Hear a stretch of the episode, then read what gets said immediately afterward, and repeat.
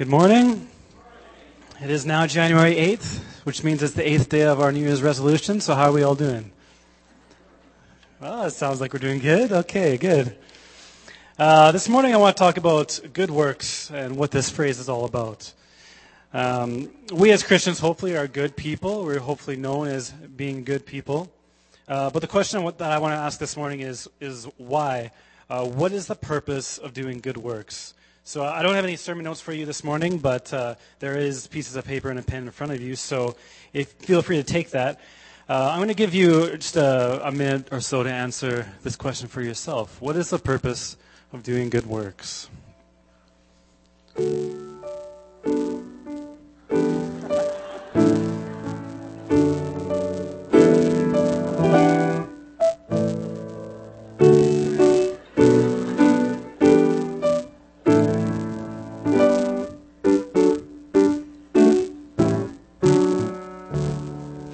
Give her a hand. Thank you, Sasha. I think we'll have better answers because of your. Okay, so we probably we have about 200 different answers in this room right now. I'm going to talk about two approaches to this question. Uh, first, I'll deal with a religious approach, and then I'll deal with a Christian one. Uh, so, let's go with a religious answer would sound something like this. Uh, the purpose of doing good works is to become acceptable to God, uh, to earn salvation and eternal life, uh, to earn God's favor and blessing on my life. And if you notice one thing about these, uh, it's all about earning or acquiring something for yourself. And, and a lot of people think that they have to earn God's approval before uh, He will accept them and save them. I think this is pretty natural for us to think. Uh, do you ever feel that you need to fix yourself up before you pray? Um, or that you have to clean your house before you invite God to come over? Do you feel that there are just a lot of things that you need to change before you can even approach God? If you feel that way, then it's possible that you understand good works as a process of cleaning your house, so to speak. Uh, striving to do good things so that when God comes over, the place won't be a mess. Uh, and this is a primary function of many religions, by the way. It's the process or method of earning salvation or earning God's approval. Uh, but one thing about this, it's very much about the individual. It has little to do with other people. And in a really strange way, if you think really hard about it, it has little to do with God. So to simplify this, this religious approach, uh, we'll just look at this here. I do good things, therefore I'm saved accepted, blessed. Now, what does the Bible have to say about, about this view? Galatians 3 2 says this. This is Paul talking to the church in Galatia. Uh, did you receive the Holy Spirit by keeping the law? Of course not. The Holy Spirit came upon you only after you believed the message you heard about Christ. Have you lost your senses? After, can you imagine getting a letter and him saying, Have you lost your senses? Uh, after starting your Christian life, lives in the Spirit, why are you now trying to become perfect by your, by your own human efforts? We go down to verse 5. I ask you again, does God give you the Holy Spirit and work miracles among you because you obey the law of Moses? Of course not. It is because you believe the message you heard about Christ. And down to verse 9. All who put their faith in Christ share the same blessing Abraham received because of his faith. But those who depend on the law to make them right with God are under his curse. So that's pretty blunt. Um, so I think it's safe to say the Bible does not advocate uh, this one view of good works. In fact, it, it warns us against it. Your actions do not save you, Jesus saves you. Uh, but then some people do this. Uh, so good works don't save me. So let's just get rid of good works altogether, and I am saved, and that's it. Uh, but that's no good either because good work still has a place in the Christian's life. It was just in the wrong spot. So what if we just switch it around a bit? I am saved, therefore I do good things. Uh, and, and this changes things drastically. First of all, salvation is the beginning rather than the end. Uh, when Jesus was explaining salvation, he used the metaphor of being born again. Uh, being born, that's a beginning. That's the beginning of a whole new life. Um, a whole new life that's awaiting for us. So, good works is simply the content of the good life that salvation brings. Good works is simply the content of the good life that salvation brings. I want to make three points about, or three reasons why Christians do good works. Uh, the first one is Uh, Christians are involved in good works because they care about restoring their communities. Exodus 19:46 6 says this. This is God talking to Israel. You have seen what I did to the Egyptians. You know how I carried you on eagle's wings and brought you to myself. Now, if you will obey me and keep my covenant, you will be my own special treasure from among all the peoples on earth. For all the earth belongs to me, and you will be my kingdom of priests, my holy nation. Now, notice that uh, he doesn't, God doesn't say, if you obey me, then I will save you from Egypt. That had already happened. Um, and they didn't do anything to deserve that either. They were just, he just saved them. He heard the cries of his people and he saved them. This was after he saved them from Egypt. God rather is saying, Obey me, then I will restore this world through you. In fact, it is the very way in which this world is restored. Uh, remember when the disciples were asking Jesus, How do we pray? And Jesus answered uh, like this Our Father who art in heaven, hallowed be thy name. Your kingdom come, your will be done on earth as it already is taking place in heaven. And there's a focus on this place, on earth. What is the kingdom of God? It is God's sovereign rule over the hearts of man. And when God is king of your life, things begin to grow again. Restoration takes place in and around you. It's not just for you, but also takes place around you as well. The point God was making to Israel was if you obey my commands, you will be the way in which I restore the world around you. Michael Grisanti puts it this way uh, God presents Israel with a unique and sobering question. Doubtless, their conformity to the law would have caused them to be a distinct nation among the pagan nations of the world. However, their distinctiveness was not an end in itself. From the very outset, this divinely intended distinctiveness carried with it worldwide implications. By conducting their lives in conformity with the demands of the law, the nation of Israel would have been able to function as God's servant nation, representing God and his character before the surrounding nations of the world. The law, good works, moral Christian behavior, however you want to put it, it has a point.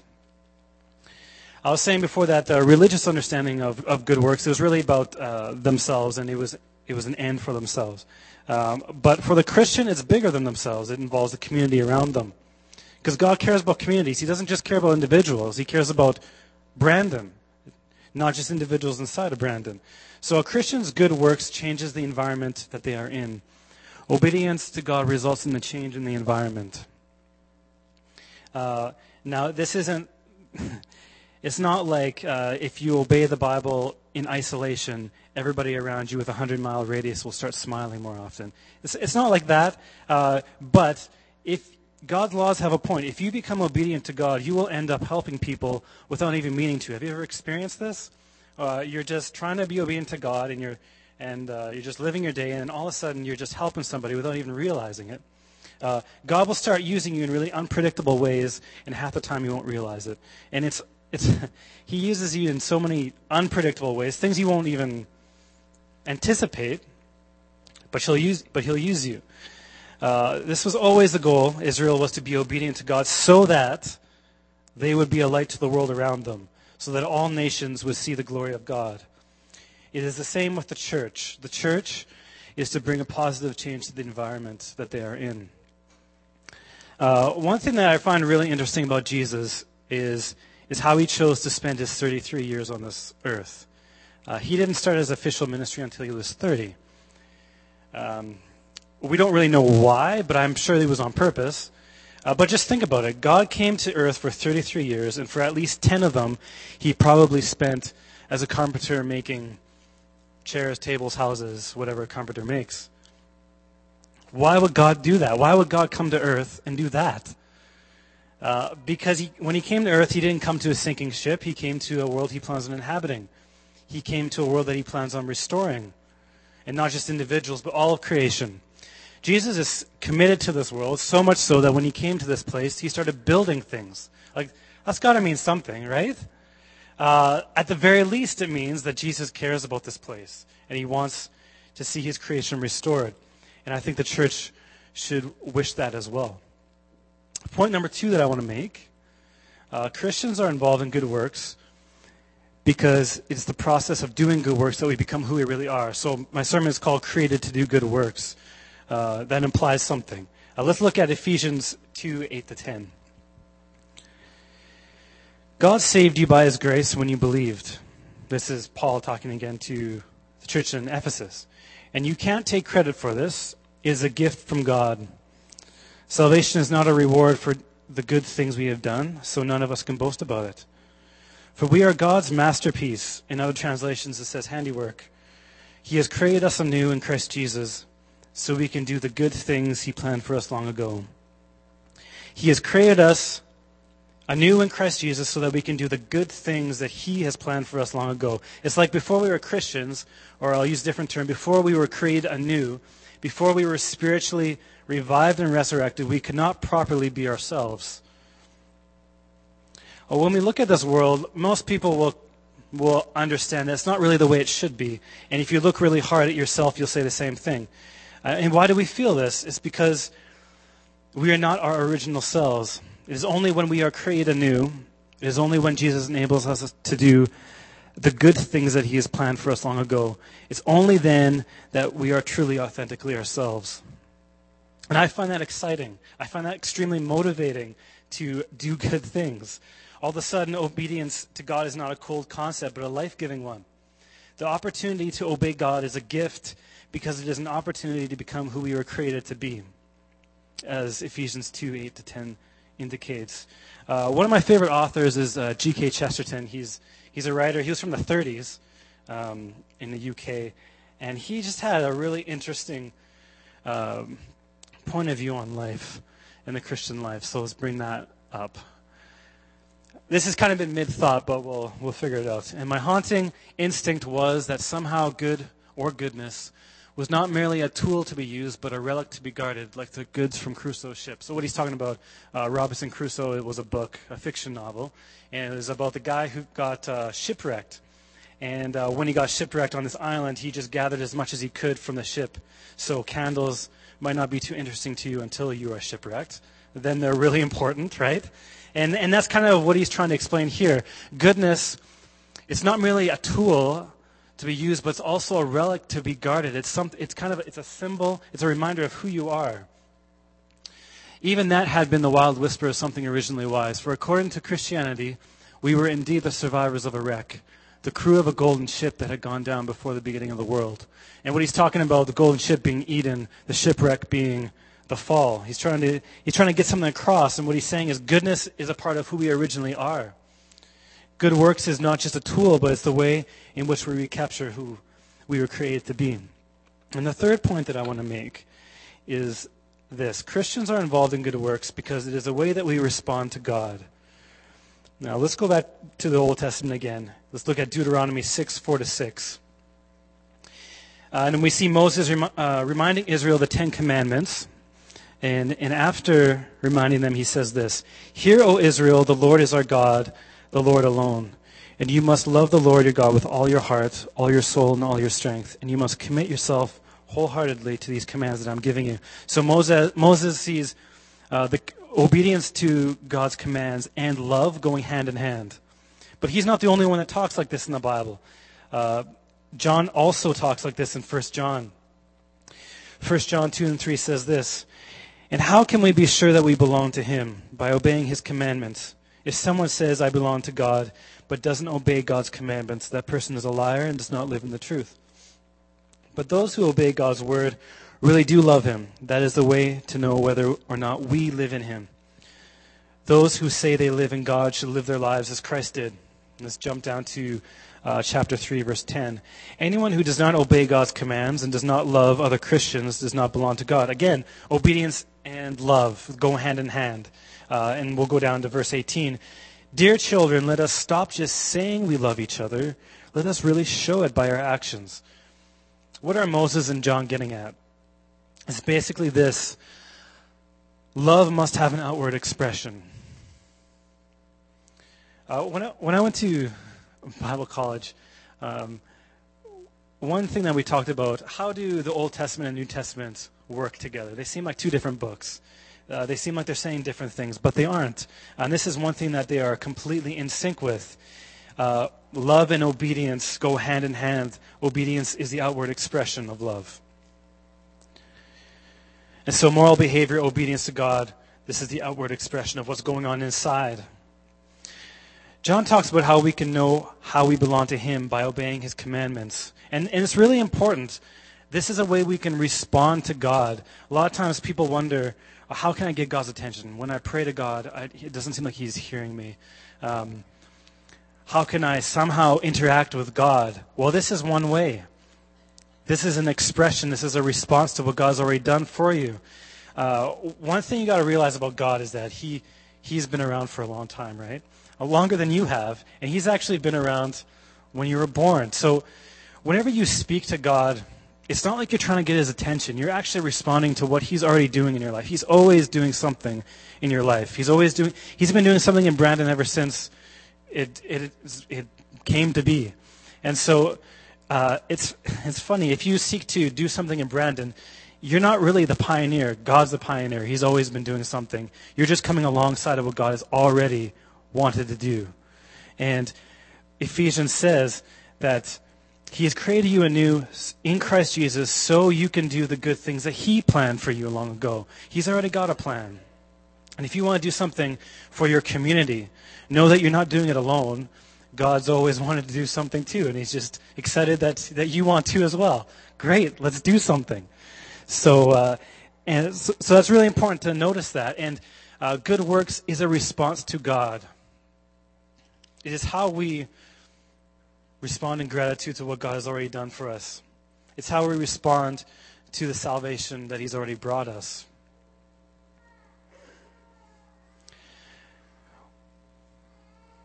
One thing John isn't saying is uh, obedience is how, is how you prove to others who you are. Uh, that's missing the point. It's like it's like the guitarist who comes up here and and is really concerned about how he looks, so he's playing and really concerned about how everybody sees him. Versus the guitarist who uh, is really into it and loves what he's doing. There's a world of difference, right? Uh, good work should not be about appearance or impressing anyone. It should be about a response to God and about giving gratitude to Him. Uh, rather, good work should be getting lost in the music. It should be something that you just get lost in, something that you're doing because you actually want to respond to God, something you want to do because you actually want to impact your community, something you want to do because you actually feel that it is what you were created to do in the first place. Worship team, you can. Oh, where are you? You can come up as as I uh, close. Uh, I believe that uh, good works should be understood as a gift not a, uh, a, something you need to do in order to earn something. It's a gift.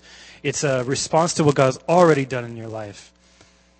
It's because it's how we become ourselves, who we were originally created to be. It's how we engage in community. It's how we respond to God in love. The reason why good works and obedience is not cold and lifeless is because it's not done in isolation for the purpose of saving ourselves. Obedience involves God and involves the community around us. It's life giving. And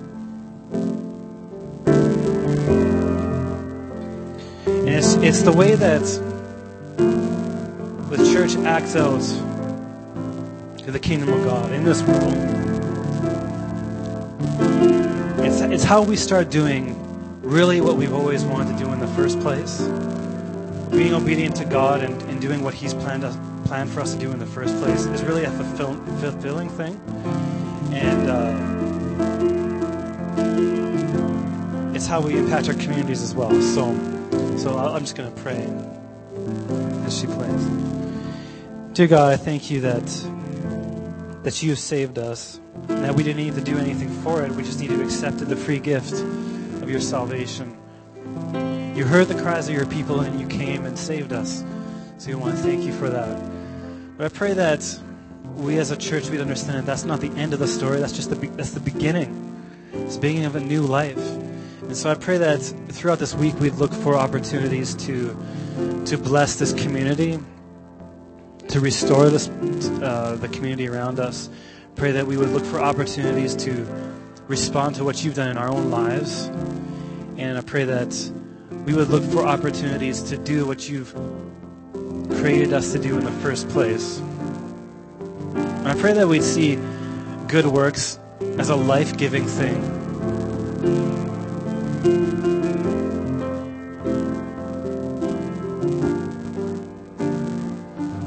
your name, amen.